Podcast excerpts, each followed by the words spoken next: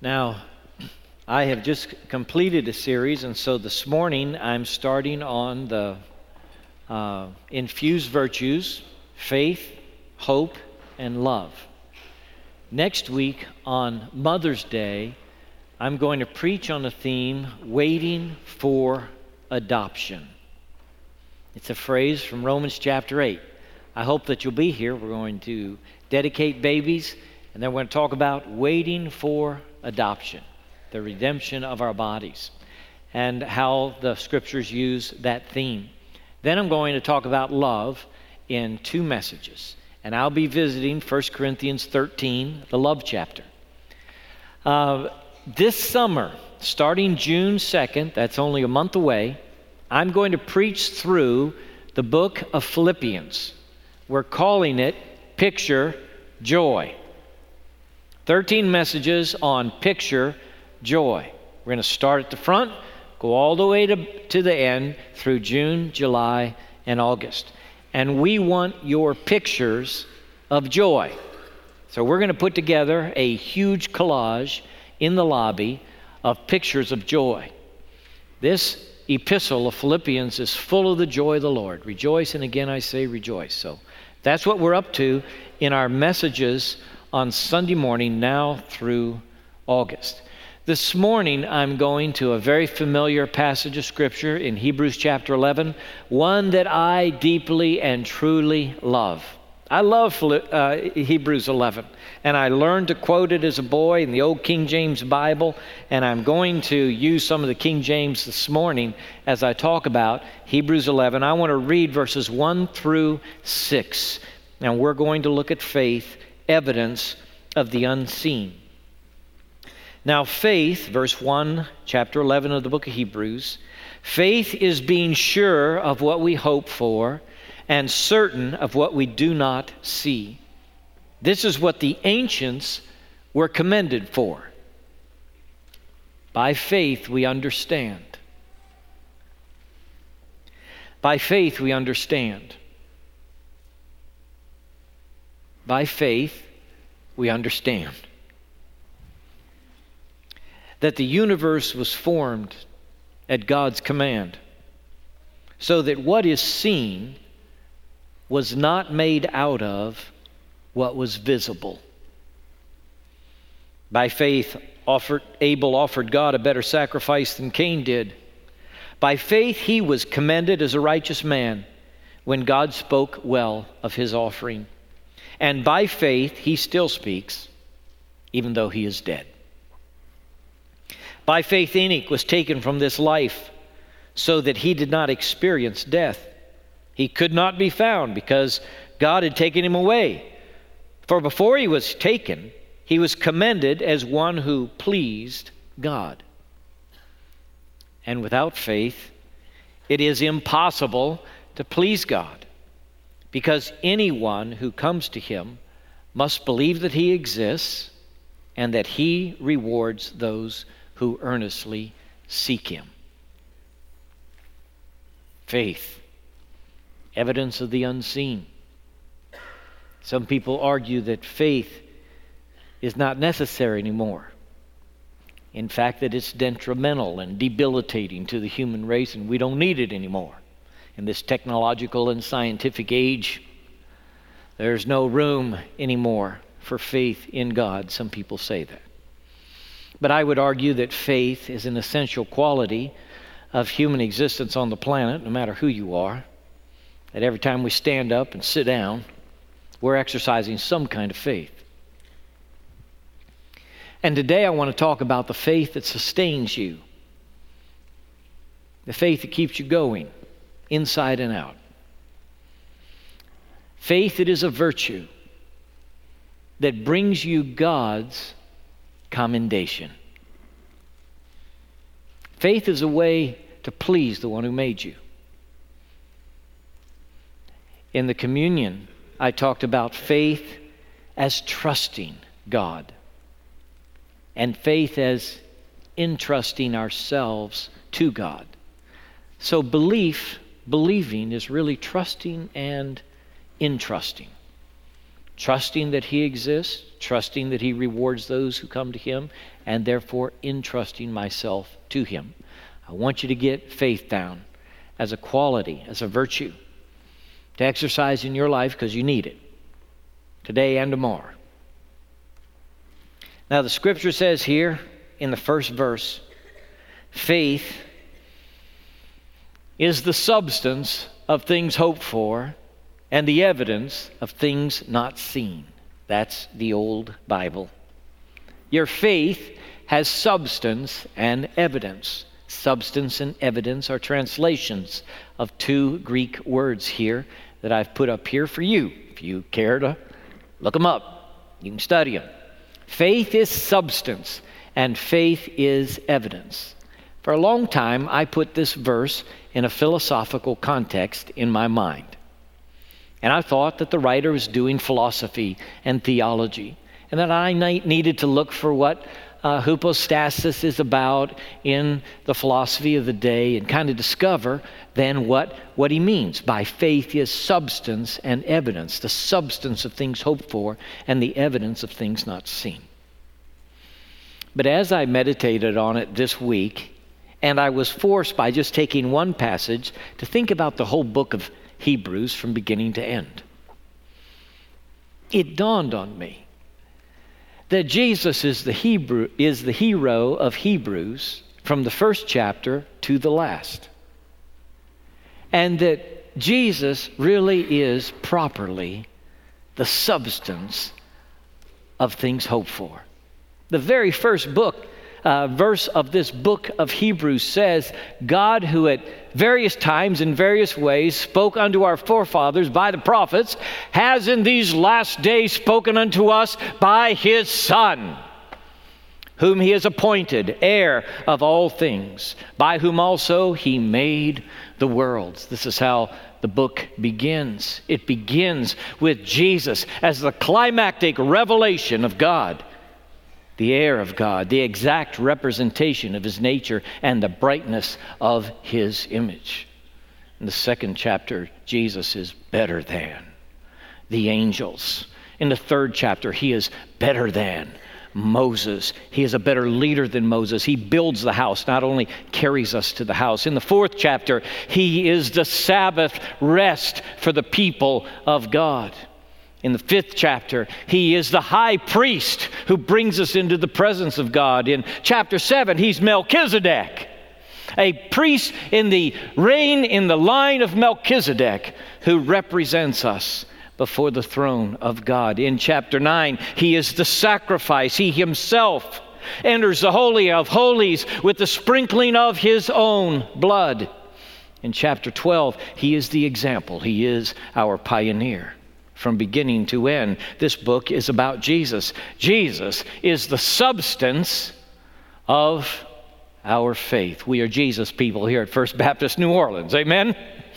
We believe God has only one time infleshed himself, put on our skin, as Sarah Beth said, and that is in Jesus, the Messiah, prepared for for 2,000 years through the prophets and the law and the history of the Jewish people, the Israelites, culminating in his coming 2,000 years ago.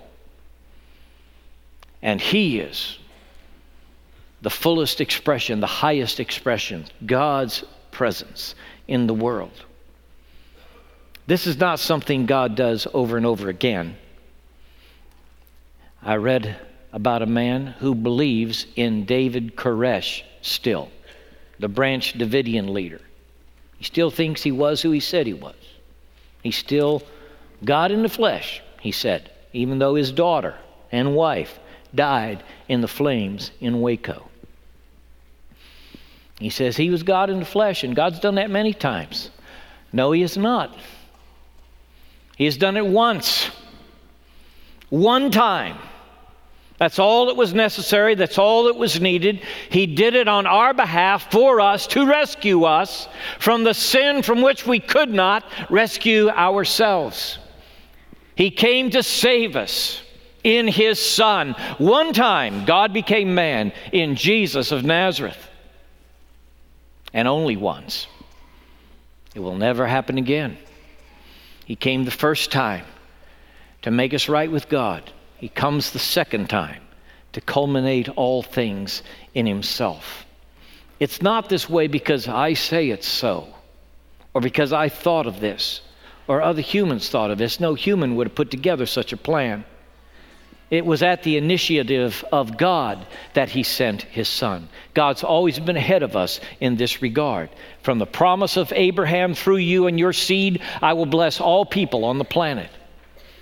All the way through the prophet Malachi and into the New Testament, we are preparing for the coming of the promised one. His name is Jesus. Faith is the substance of things hoped for. How they longed for a Messiah. Everybody does. Everybody hopes for a Savior and wishes for a Savior.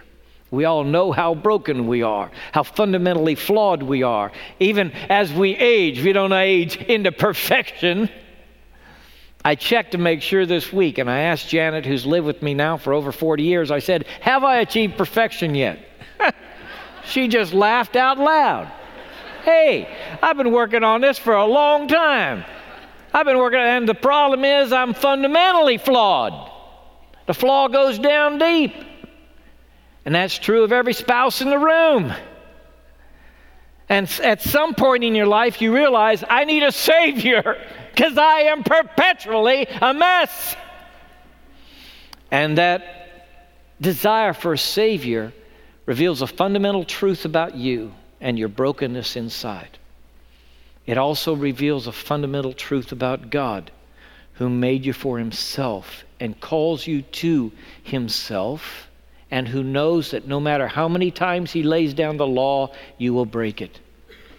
And so, to rescue you and yet maintain His righteousness, He sent His one and only perfect, sinless Son to die in your behalf and pay the penalty for your sin, and so lift you from the muck you were in to put your feet on solid rock. This is the good news. That's what gospel means.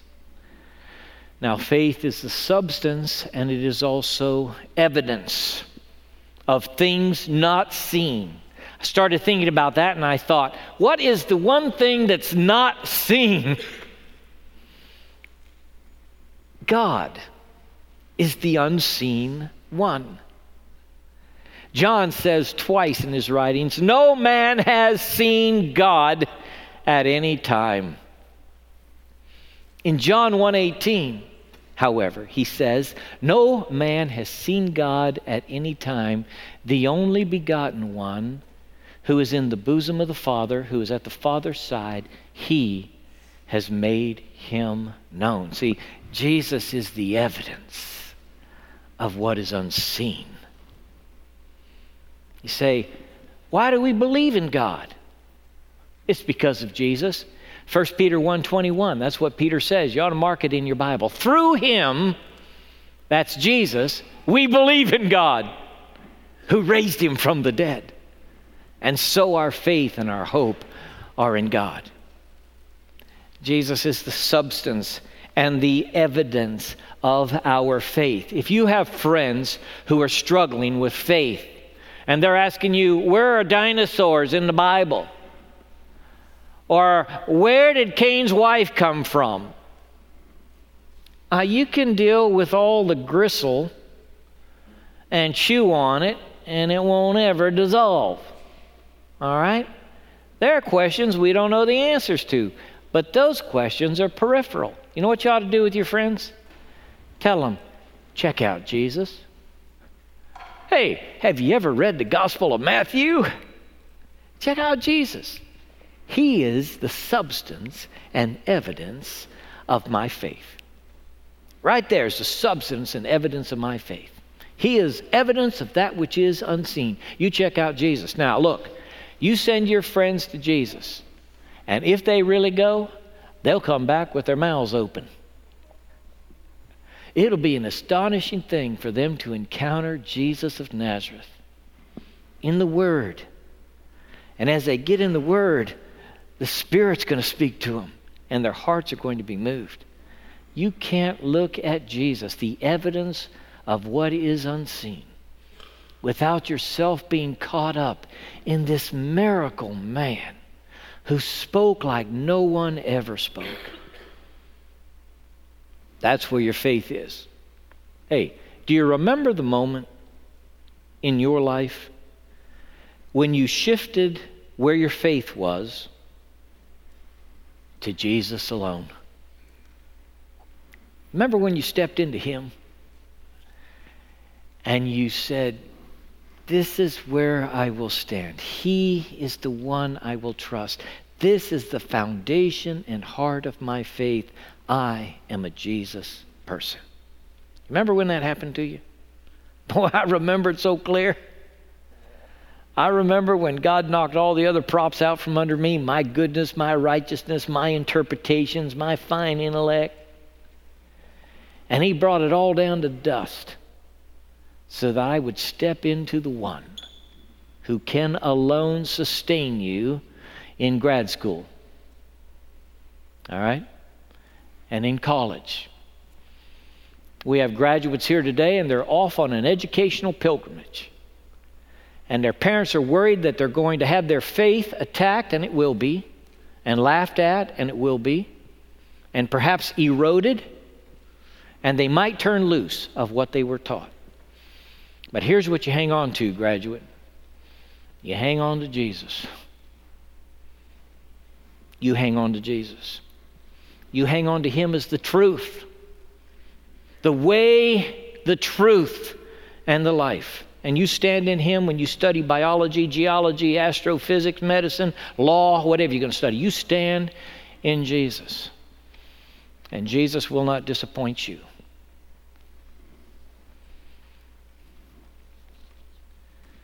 Your faith has substance and evidence, and it is in Christ. What faith do you now need? You need the faith that comes from Christ. He is the author and the finisher of our faith, the book of Hebrews declares. Look unto him, the author and finisher of our faith. And when you get wobbly in your knees and the doubts come into your head and into your heart, and they will, and it's not sin to doubt, to have doubts, to have questions. Don't be afraid of questions. You can't cover your ears and cover your eyes your whole life. But when you get in the, in the intellectual quandary, you look unto Jesus, the author and the finisher of your faith. You stay anchored to Jesus. You swing everything around Him in your mind, in your heart, and that's where you'll be stable and strong. Why would I recommend that? Because He is God's highest and clearest revelation. He is the very brightness of His image. He is the exact representation of His nature. There's nothing that compares to Him. And if you anchor anywhere else, it is secondary to the Christ who gave his life for you and who revealed God as man on the planet. You say, How do I stay anchored there? You read the Gospel of Mark. You get into the Gospels. You take a look at Jesus. You read your New Testament. I was telling one of my little grandchildren, in fact, the same one that scratched me, it was an accident. She wasn't mad at her papa, all right? But when she went to bed, we were talking about her Bible and going over some things. And I said, just every night you can get your Bible and read a little bit, bit of the book of Matthew. I said, just read under those main headings, and you'll read through the book faster than you think. And think about it a little bit as you read it. And let God speak to you. I did that for years and years at my father's instruction. From the time I was seven years old, before I went to sleep, I'd get my Bible down and I'd read a little bit of the scripture. And God worked it into my heart. And God spoke to me through it. Your faith has substance and evidence. It is in the Christ of Calvary, the Christ who lived in our skin, and the Christ who is present with us today, resurrected alive in this room, able to help you in your time. You can trust Him. You can trust Him. Put your faith here. Your faith has substance and evidence. Your faith gains a good report. This is what the ancients were commended for. The writer of Hebrews says they were commended for their faith. You want to get a good report card? Interested in a good report card? Always check the report cards when the kids bring them home. Did you get all A's? You want to get a good report card for your time on the planet? You want your life to have significance. You want to do what is truly important. You want to make a contribution. You don't want to waste your life and waste your time. You want to invest it. Faith is the only way to get a good report card. You're going to have to trust God. In the middle of your trouble, in the middle of your challenge, Abel was commended as a righteous man, the scripture says. Even though he was murdered, he got a good report. Enoch was commended as one who pleased God. If you want to please God, you must have faith. Without faith, it is impossible to please Him. Without faith, it is impossible to please Him. You need to read this roll call of faith in Hebrews chapter 11 and the start of chapter 12. You need to go through it and read what God did through these folks. We have a great history of people who, through faith, conquered kingdoms, administered justice, and gained what was promised, who shut the mouths of lions, quenched the fury of the flames, and escaped the edge of the sword, whose weakness was turned to strength. These were all commended for their faith. If you want to conquer kingdoms, faith is required. If you want to run to win, faith is required. Seeing we also compassed about with so great a cloud of witnesses, let us lay aside every weight and the sin that so easily besets us, and let us run with endurance and patience the race that is set before us, looking unto Jesus, the author and finisher of our faith. If you want to run to win, you got to trust Him.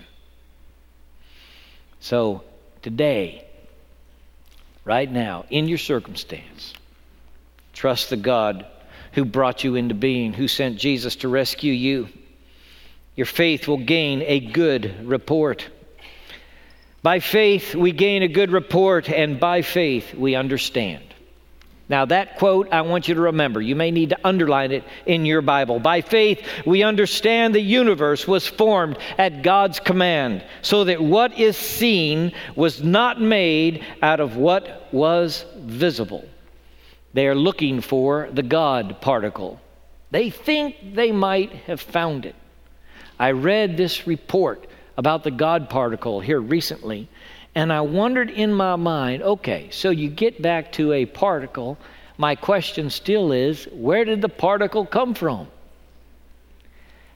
Why is there something instead of nothing?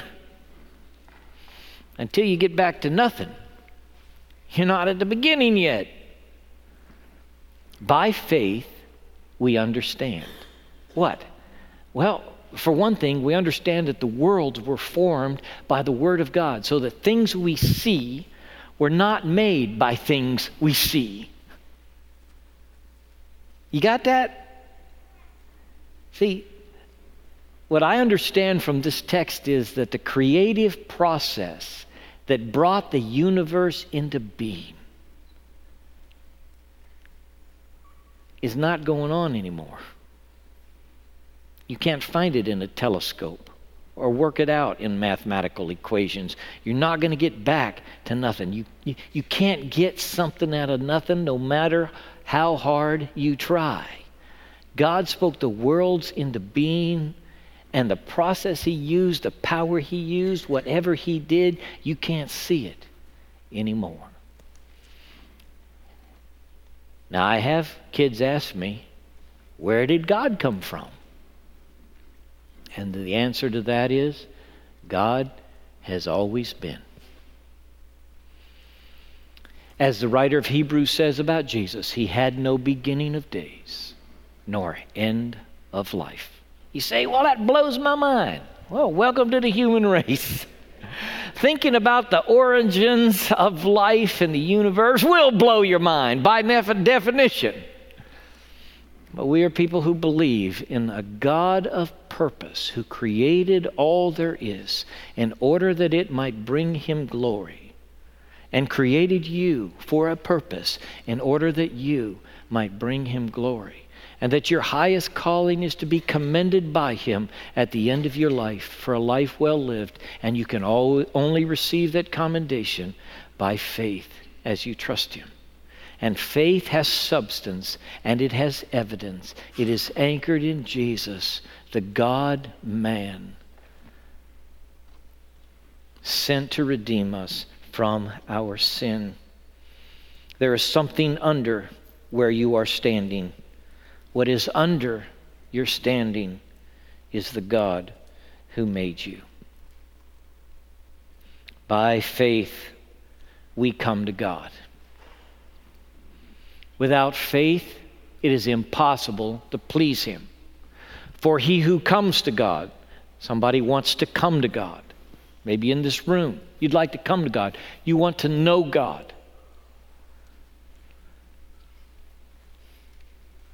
He who comes to God must believe. The word believe in that text in verse 6 is the verb form of the noun faith. Okay? He who comes to God must believe that He is and that He rewards those who diligently seek Him. Two things. You must believe that He exists and that He rewards those who diligently seek Him. Come to God. Come to God and have your life changed. Come to God and have purpose put in every step you take on the planet. Come to God and know that your sins are forgiven. Come to God and experience His presence and power in your life. Come to God and realize His Holy Spirit is alive in the world today, indwelling the believer. Come to God through His perfect Son, who is the substance and evidence of our faith. Come to God. Know that He exists that he rewards those who diligently seek him, that he loves you and made you for himself, and you feel the call to him because he made you that way. Bow with me, please. If you've never trusted Christ as Savior, but you want to, Would you just acknowledge before Him that you are a sinner, that you need a Savior? Ask Him to forgive you for your sin and to come into your life. Give Him your life. Just as an act of your will, a word of your heart. Transfer your life to Him. Take your whole life and put it in His hands. And say, Lord, I trust you. And I entrusting myself to you. Would you do it? Father, I pray today for the one who wants to come to you, but they've had a hard time. Lord, I pray that you will reinforce in every mind and heart that Jesus is the center, that he is the heart. He is the substance and evidence of our faith, that he himself is the one to whom we come, and there is no other. Thank you for him Thank you for forgiveness that is found in Him, for new life found in Him. God, I pray today that you would help us to trust you. That housewife who's having a hard time trusting you in her present circumstances, Lord, give her the faith today. Help her to stand in you. God, we pray that you'll do your work in us, even now, in Jesus' name. Amen.